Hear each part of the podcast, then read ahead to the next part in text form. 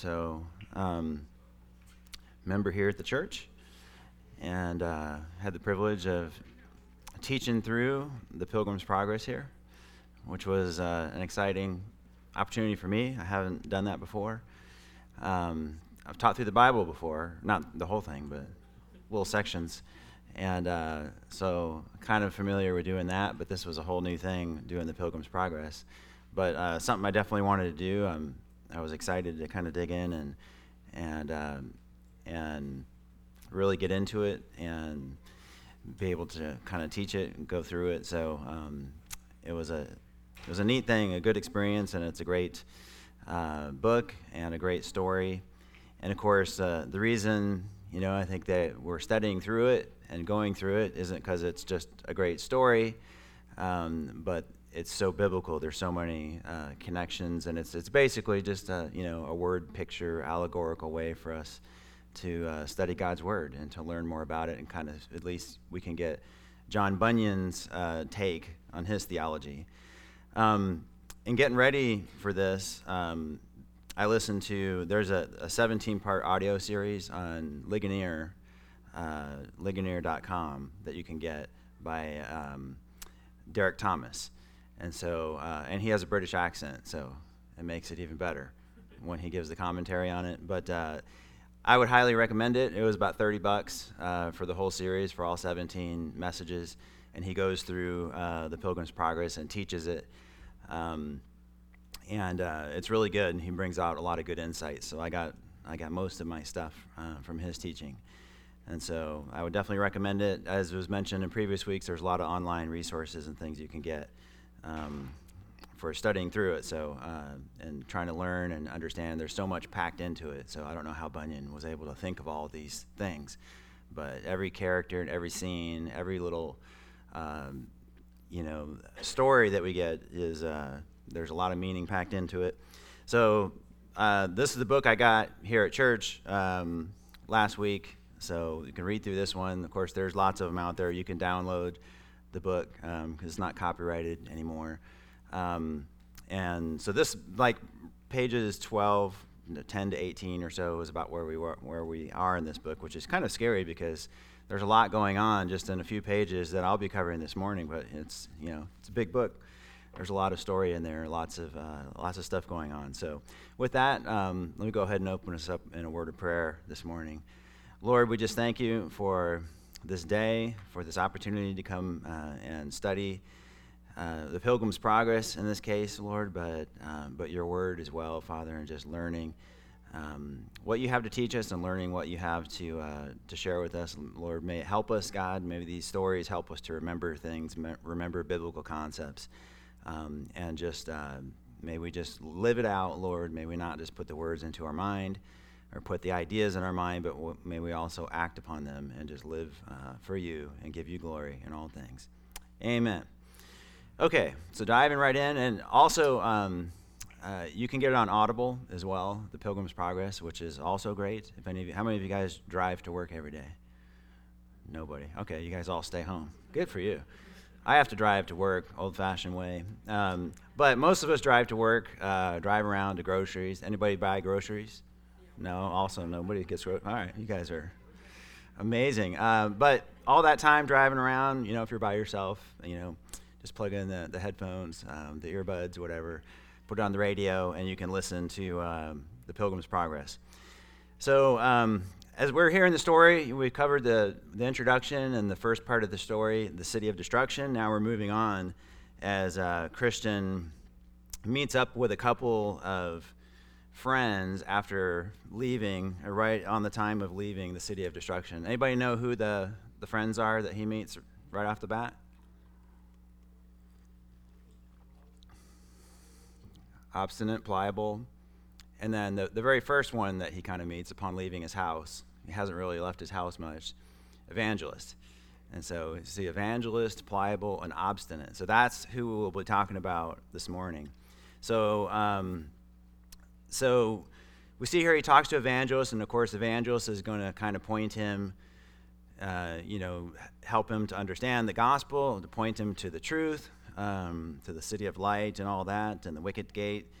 Um, and those kinds of things. So it's important, it's interesting to understand that Bunyan, uh, the Pilgrim's Progress is very biographical or autobiographical. It's, it's a lot of things that he's drawn from his own life.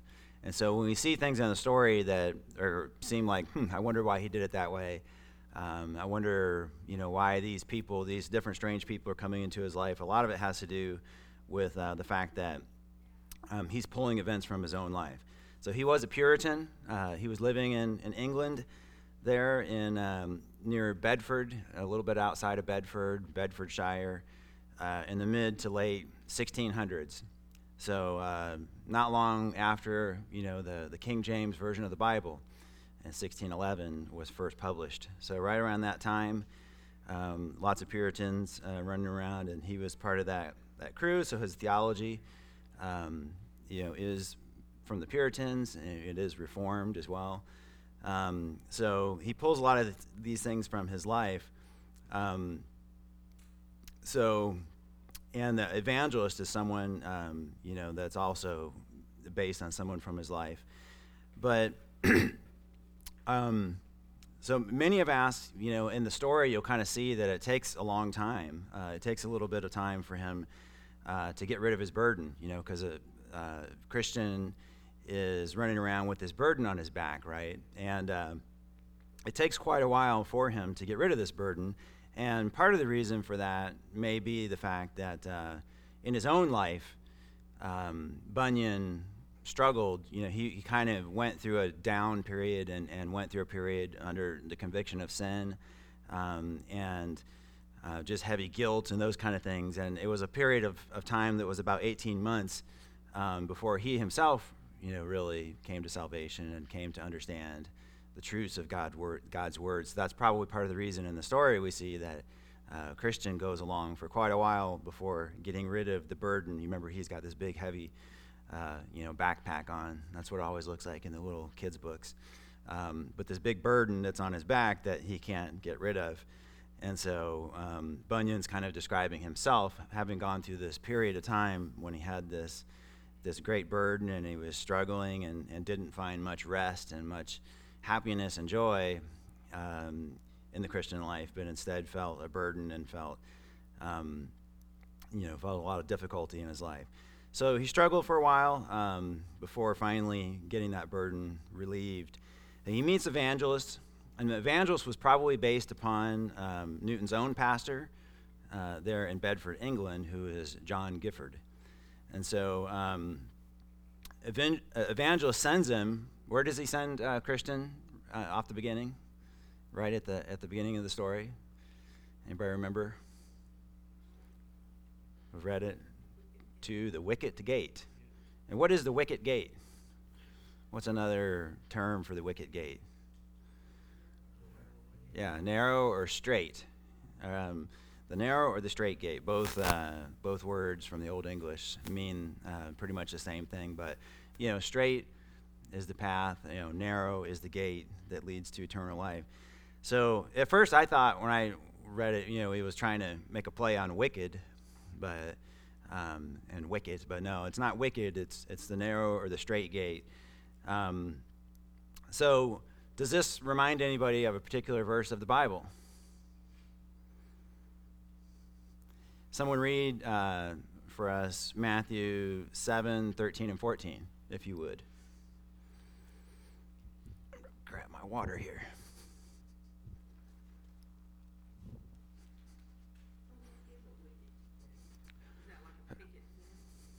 I think it's just a. Yeah, it just means small, narrow, a narrow gate. Oh, really? There's a little little gate in the game of cricket? Okay. Hmm. Cricket, and it sounds like wicket. But yeah, it just means a small gate. Anybody have uh, Matthew 7, 13, and 14? You got it back there? Yeah, you. Yeah, the phone.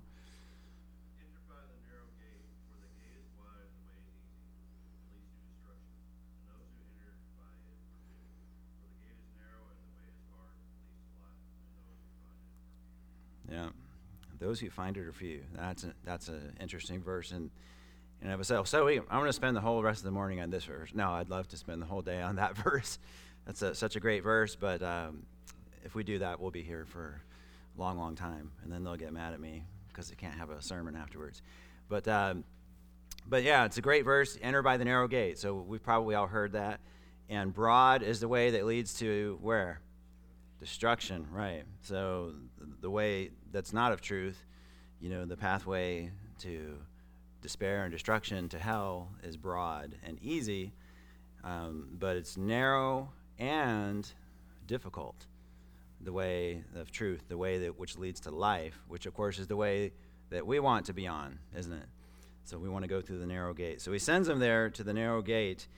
Um, and we can see here that, uh, you know, that um, Bunyan was under this conviction of sin. He couldn't see the solution. Um, you know, he didn't know the answer to the sadness, to the conviction, to the burden that he felt in his own life, you know, as he's walking through his own journey. Um, and we see here, uh, it'll come up later in the story, but anybody know what Christian's uh, name was before it was Christian? Anybody read that far ahead yet? Read the whole story? So, so later on, we'll, we'll find out that his name was Graceless. So that he was originally called Graceless. And so, kind of giving us a, further glimpse into Bunyan's own thinking, just that as an unbeliever, before he came to know the truth, he was graceless. Um, and then God, you know, of course, poured out the grace upon him. And one of the things, you know, if you read the Puritans, you'll find they are, it's, it's good to read them. Um, you know, and there's a lot of good things with the Puritan. There's some, you know, not so great things as well, I think. But um, one of the things you'll find is just the, the awe, the, the, you, know, you think of that word awesome. You know, we, we think of it today like, uh, you know, hey, that, that song, you know, is awesome, or, you know, oh, hey, that little uh, candy bar is pretty awesome, you know, you know, but back then, awesome meant, you know, full of awe, like just an awe for God and an awe for what He did for us, a, an appreciation, a gratitude for the grace that we've been given. And if you read the Puritans, they were truly, uh, most of them were just extremely um, respectful and fearful of God and, and, amazed at the grace that He gave us. So it's, it's good to remind us of that. Um, so Christian says in the story that he doesn't want to die, but he sees from the book in his hand that he is condemned to die and then be judged. So this is quoting from the Pilgrim's Progress. He answered, Sir, I read in the book in my hand that I am condemned to die, and after that come to judgment. And I find that I am not willing to do the first, nor able to do the second. So um, you can see here that you know Bunyan is just relating uh, his own ideas and thoughts about it. He just he's not willing um, to die, and he's not able, you know, in his own strength, of course, to. Um, you could see Christian here in the story is not able to, to follow Christ, not able to uh, to put his faith in him to the point of death. And so then Evangelist tells him to go to the wicket gate, and Evangelist tells Christian to fly from the wrath to come to the wicket gate. And he also, of course, Christian is not able, he, he asks him if he can see the wicket gate, and Christian's not able to see it from where he's standing, so he tells him to go on to the yonder shining light, and then he says, you know, I, I can see the light in my eye. Uh, quoting again from the book, Do you see yonder wicket gate? The man said, No. Then said the other, Do you see yonder shining light? He said, I think I do. Then said Evangelist, Keep that light in your eye and go up directly thereto. So shall so shalt thou see the gate at which, when thou knockest, it shall be told thee what thou shalt do. So um, you can see here in the, the, the Old English, you know, the similar kind of English you get from the King James with the, the these and thous and all that kind of stuff. Um, and by the way, you know, we, we just say you today, but thee and thou. Um, and a lot of the words that were used back then, which is kind of seems common with the language these days, it, it meant there, there was a lot more. You could be a lot more specific with it. It was more exact than just saying you to everything, how we do today. Um, but Christian then, after hearing this, anybody remember what he does when he leaves? his little house, his little village, leaves his wife and kids behind. So it's not, not a, uh, a suggestion for you guys to, uh, when, when you want to go start following the Lord, to leave your wife and kids back at home and just take off on a pilgrimage. But that's what a pilgrim does, which is kind of interesting in the story. But he runs out with his fingers in his ears and he says, Life, life, eternal life, um, as he's running out of the house and wondering how he's going to get rid of this burden, how he's going to be saved. So um, then we run into a couple of other folks in the story, pliable and obstinate. So these are two men from his village. And um, anybody have any idea what pliable and obstinate represent? For any of you that have read the story before, what, what is obstinate? Edgar.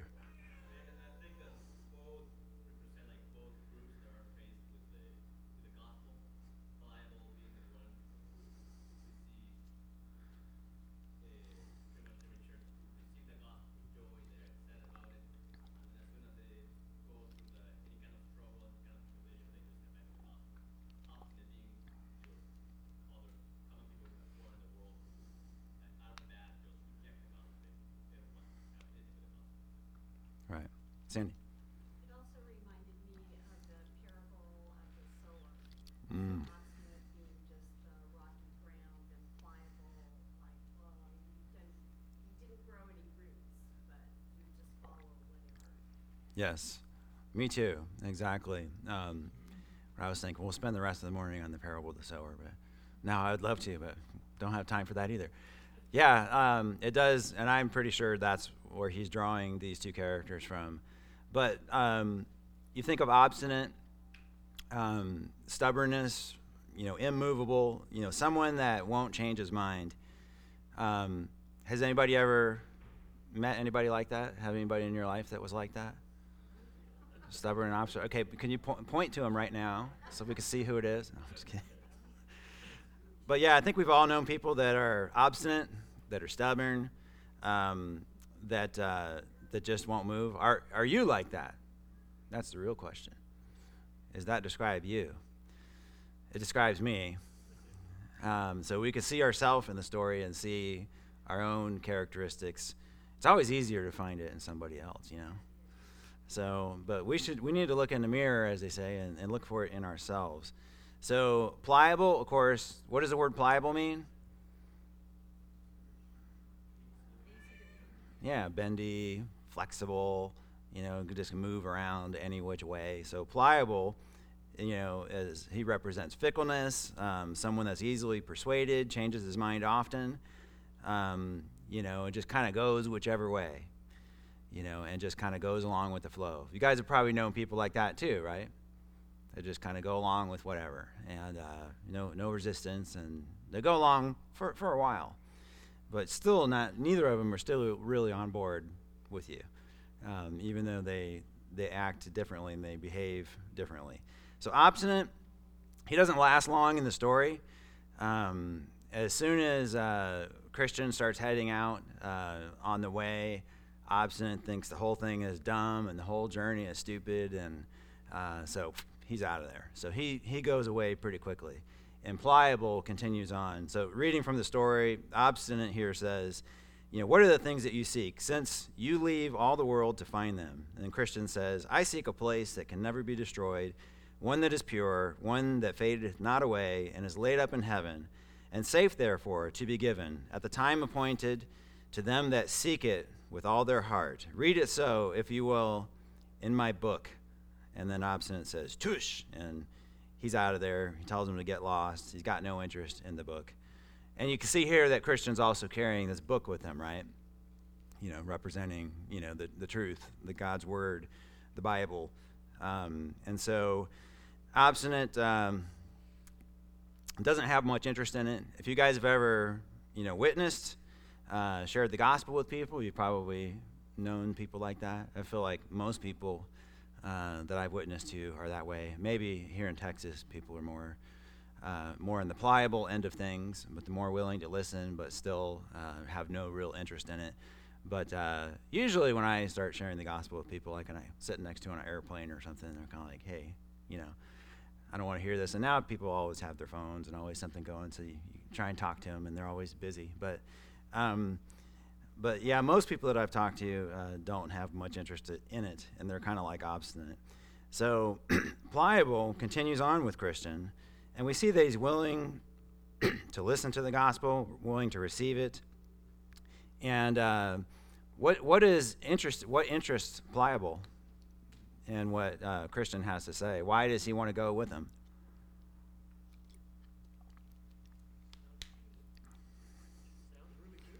It sounds good, and he asks Christian kind of what's what's the deal with this journey and what is you know uh, what is it like in the end? And of course christian describes it in a wonderful way. And, and he kind of describes the blessings eternal life um, and the blessings of what it's going to be like to be with the lord someday. And pliable's like yeah give me some of that. I like that. So he's in it for the good the good stuff um, he even wants to when he hears about all these good things he wants to speed up the spa- speed up the pace he wants to get moving and he's like, yeah, let's go. Let's go faster. So um, he was in it for the benefits. Um, and you think about it, being in a church, like the church that we have here, are there benefits to being in the church, even if you really don't have much of an interest in God? Is there a reason for people to be here? Yeah, there sure are. I mean, there's a lot of benefits to a church. There's a lot of benefits to, you know, you could call it a, a social club, you know, social interactions. There's people around, you can meet people. You know, if you're if you're looking for a husband or a wife, you know, not a bad place to find find you one.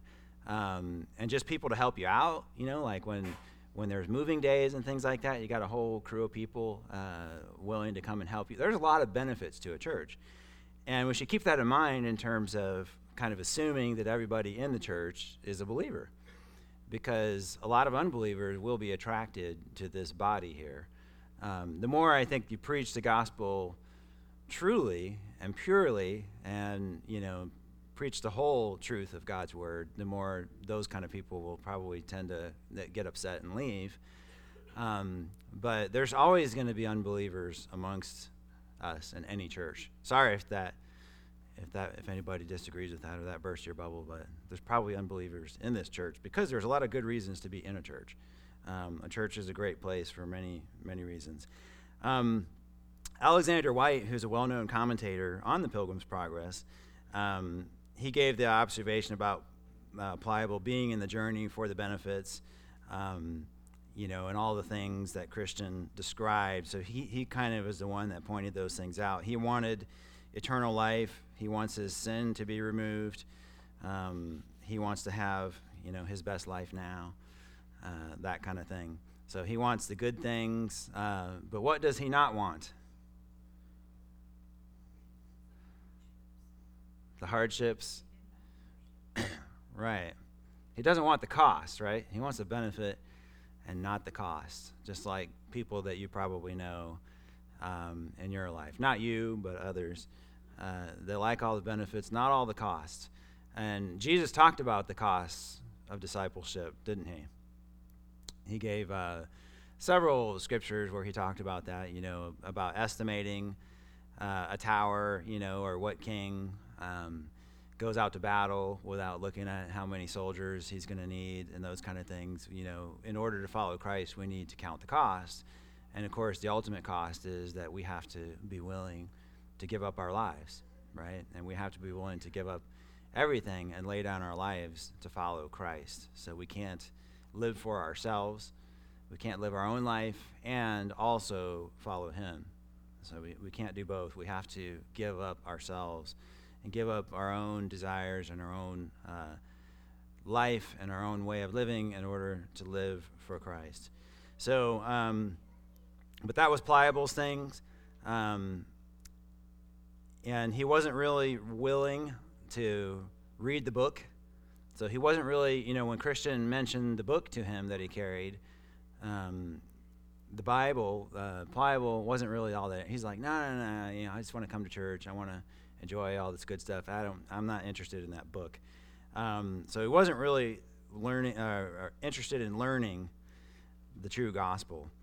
So and as you pointed out, Sandy, the, the story of pliable and obstinate reminds us of a parable, I think. Reminds me a lot of a parable, which I, I think this is where Bunyan is drawing this from. Um, could someone read uh, for us Luke 8, 11 to 15? In the original Greek, if you don't mind.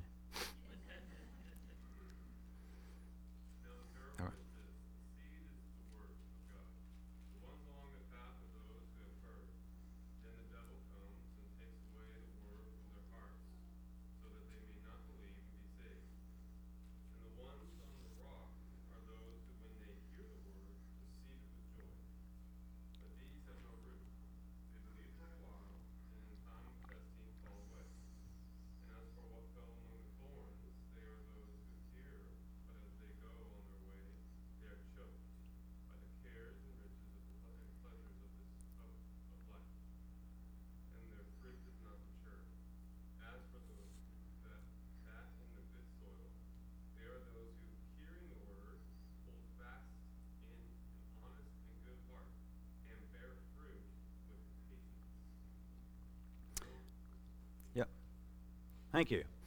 Okay, so we see some parallels there between the seeds, um, and this is kind of the explanation. You know, the, the first part of it is the, the four different types of seeds uh, that occur in the story, and then Jesus here explains the parable. But um, which of the seeds does obstinate remind you of? If you remember the four different uh, types of seeds that were spread on the ground. Yeah, the rocky soil. And what happened to the seeds that were on the rocky soil? That was, uh, uh, yeah, or the, the hard ground is the one I was thinking of, the, the first one. So, the, yeah, there's hard ground, the rocky soil. Um, there's one that was uh, shallow, and then one where the weeds came up and choked it out.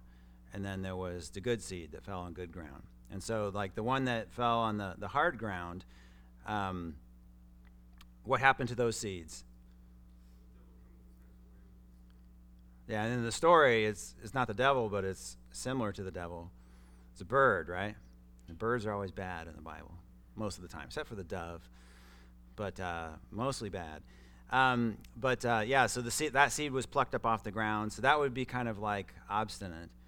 And pliable would be kind of like the seeds that fell on the shallow ground um, probably most similar to the one that that uh, had the weeds come up and choke it out.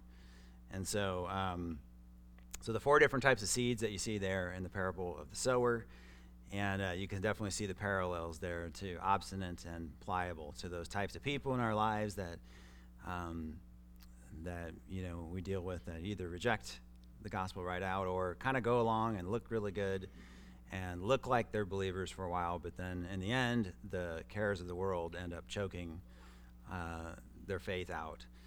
Which, of course, you know, they're not really uh, having their true faith choked out, just more of their initial excitement because we, you know, we don't believe that um, you're, if you have true faith given to you by God, that it could be choked out by the world because that's something that God does in us, and uh, that's not going to get destroyed. So if you have true faith, we have, you know, we can have assurance in our salvation. We know that nothing is going to take that away.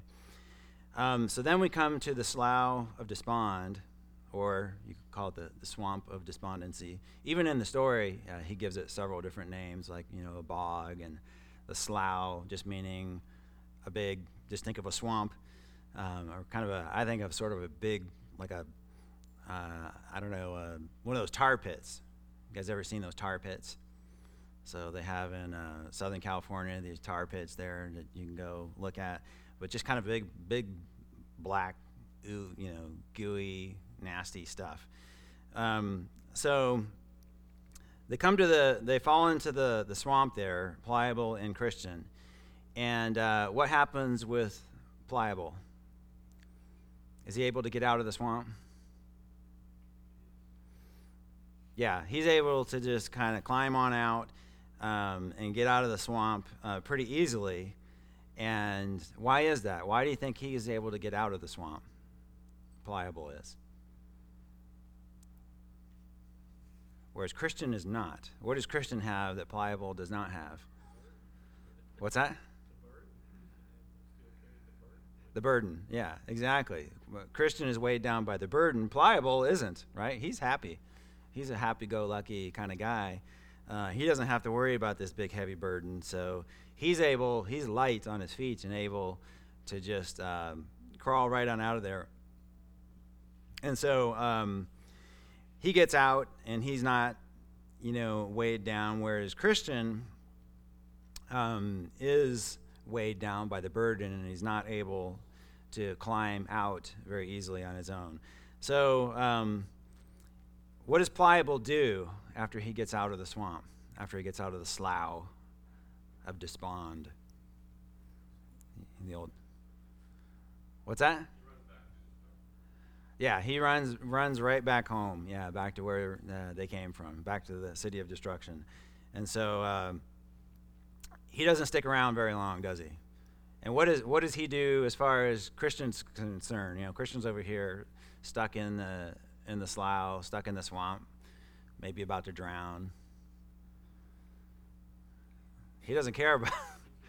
yeah, he's so you've probably had friends like that too. So we see that pliable, while looks good in the beginning, turns out to not be that helpful of a friend after all. And uh, you know, I'll often use that example with my kids about good intentions. You know, people say, "Well, you know, I had good intentions," and you know, it's the th- or the thought that counts. That's one of my one of my favorite phrases. And I think, oh yeah, the thought it's the thought that counts. So like, if you're drowning in a lake and I see you, and I'm sitting there in my lawn chair enjoying the sun, and uh, having a good time, and I see you drowning, and I think about going over there to save you, uh, that's the thought that counts, right?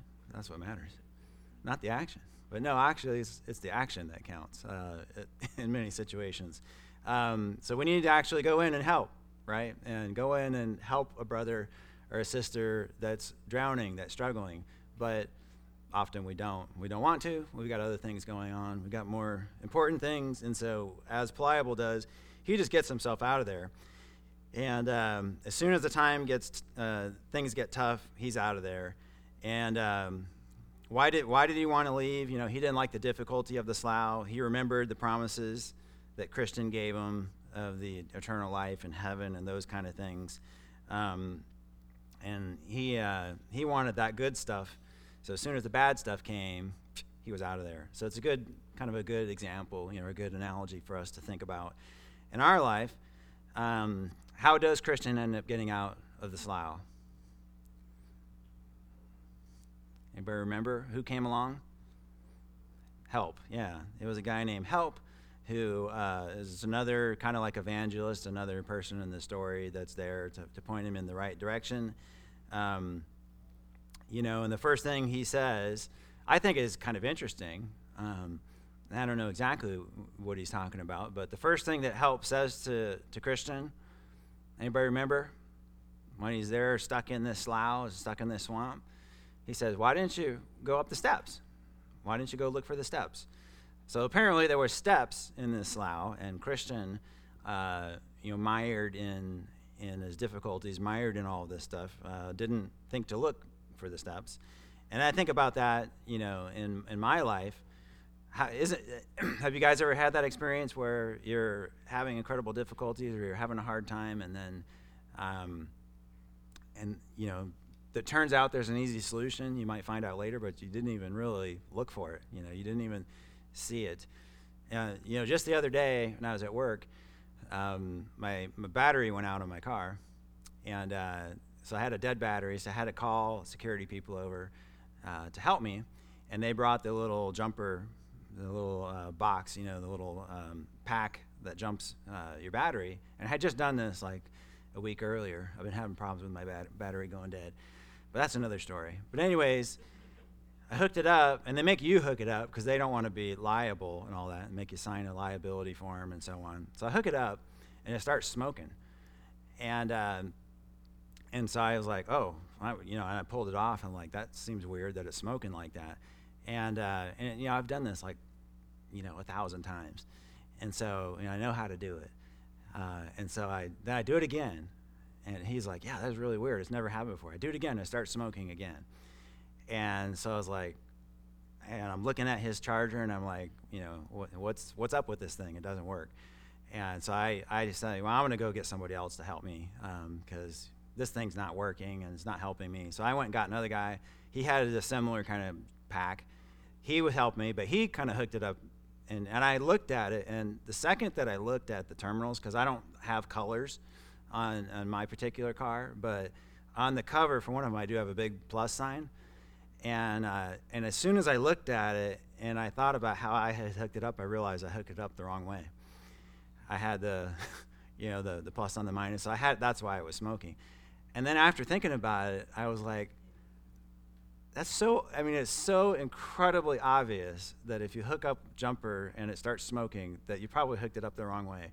And yet, for whatever reason, in the moment, I did not think about it. And I, it didn't, I mean, afterwards, I was like, how could I have not thought that? Like, that, that's such an obvious thing to me. Uh, but you know, it's like that sometimes. Like there's an easy solution right in front of our face, and yet we just don't even think about it. So, at least for me, I've had that experience. So, uh, it seems like it can be like that for us in life.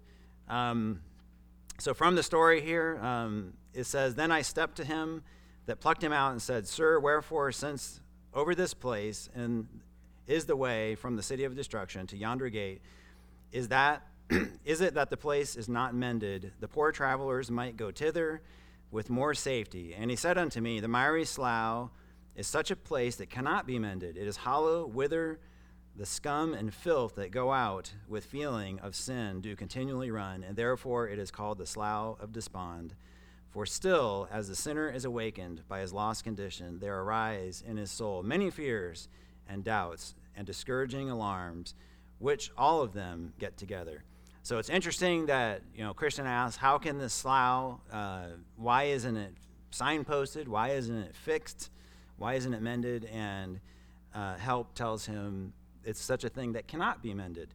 So and we see that it's it sends uh, the, the world, you know, the the the troubles of this world, you know, are not going to be mended, you know, this side of eternity. So Jesus said to us, said, In this world you will have Trouble. That's right. But then what did he say? Did he leave us there? What did he say after that? Exactly. Be of good heart, be of good cheer. I have overcome the world. So our hope is in Christ, but the troubles of this world are going to be there. You know, it kind of reminds me as well where Judas said, Hey, let's go sell all the money and give it to the poor. And you remember what Jesus' response to that was? The poor are always going to be here. You're always going to have the poor. You're not going to solve the problems of the world. And of course, that wasn't Judas's real motivation. Um, but he said, You're not going to solve the problems of the world um, by giving them a little bit of money because the poor are always going to be with you. So it couldn't be mended. The, the slough couldn't be fixed. You know, the difficulties of this world um, and sins and those kind of things are going to be here. Um, and that from John 16 30, 33 is where he says that, you know, take heart because I've overcome the world. Um, so, yeah, we see here in this slough, uh, he, he, comes there through to the wicket gate, and we, we ask ourselves, you know, what does the slough at, at the end of it represent? Um, it depends a little bit on your interpretation of the Pilgrim's Progress. Um, if you believe that he was saved, you know, there's kind of a question out there of when was Christian actually saved? When did he become a true believer? If you believe that he was saved at the wicket gate, and that's when he uh, came to salvation, then the slough would kind of represent a lack of assurance and uh, a conviction of sin and, and being in a place of just recognizing our wickedness uh, and how how bad we are, but not yet fully understanding, you know, what salvation is about and the rest that comes in Christ. Um, you know, kind of like Romans 3:23 and Romans 6:23. But if he's saved later in the story, when the burden is cast off, then it might represent, you know, the hopeless and sadness, you know, from the cares of this world prior to salvation and coming into a place of understanding you know, uh, Christ's forgiveness for you, and then later. So it could be, you know, a, a difficulty and a hardship experienced after he was saved, or it could be one that you know he experienced, went through a difficult time and then later came to a saving faith. But this was based definitely on, on Bunyan's experience, as we mentioned, because he went through a period of being very down. You know, he was being rebuked. He was rebuked for his language. He talks about, you know, the, the, the things that he had said, and there was several people in his life that did that. You know, kind of rem- reminds us of Romans chapter 7 and, and, and Paul's struggle with sin. Um, as he, you know, was a believer and, and a great man of God. And so, he leaves the Slough Despond and he goes on. Uh, so read up next week on the next section uh, where he meets a guy named Worldly Wiseman, uh, the Hill of Morality, um, and then uh, Mr. Legality. I really want to talk about that section, but that's for next week. So uh, that'll be a good one. I'm looking forward to that whole section because there's an awful lot of lessons in all that. So. Well, it's been great uh, going over this stuff with you. Hopefully, you found it uh, interesting. Um, the story I find really interesting and, and really helpful in putting pictures and, and things like that to these scriptural truths. So, let me uh, close this in a word of prayer. Dear Lord, we just thank you um, for your goodness and your faith and for the study of your word that we had this morning. And I, I pray that you would just help to use the Pilgrim's Progress to uh, encourage us and, and help us to understand these things. And we ask for your blessing upon uh, the service this morning, upon the teaching of your word uh, that's coming forth this morning, and the worship and communion and all of those things. And we give you glory and praise you. Amen.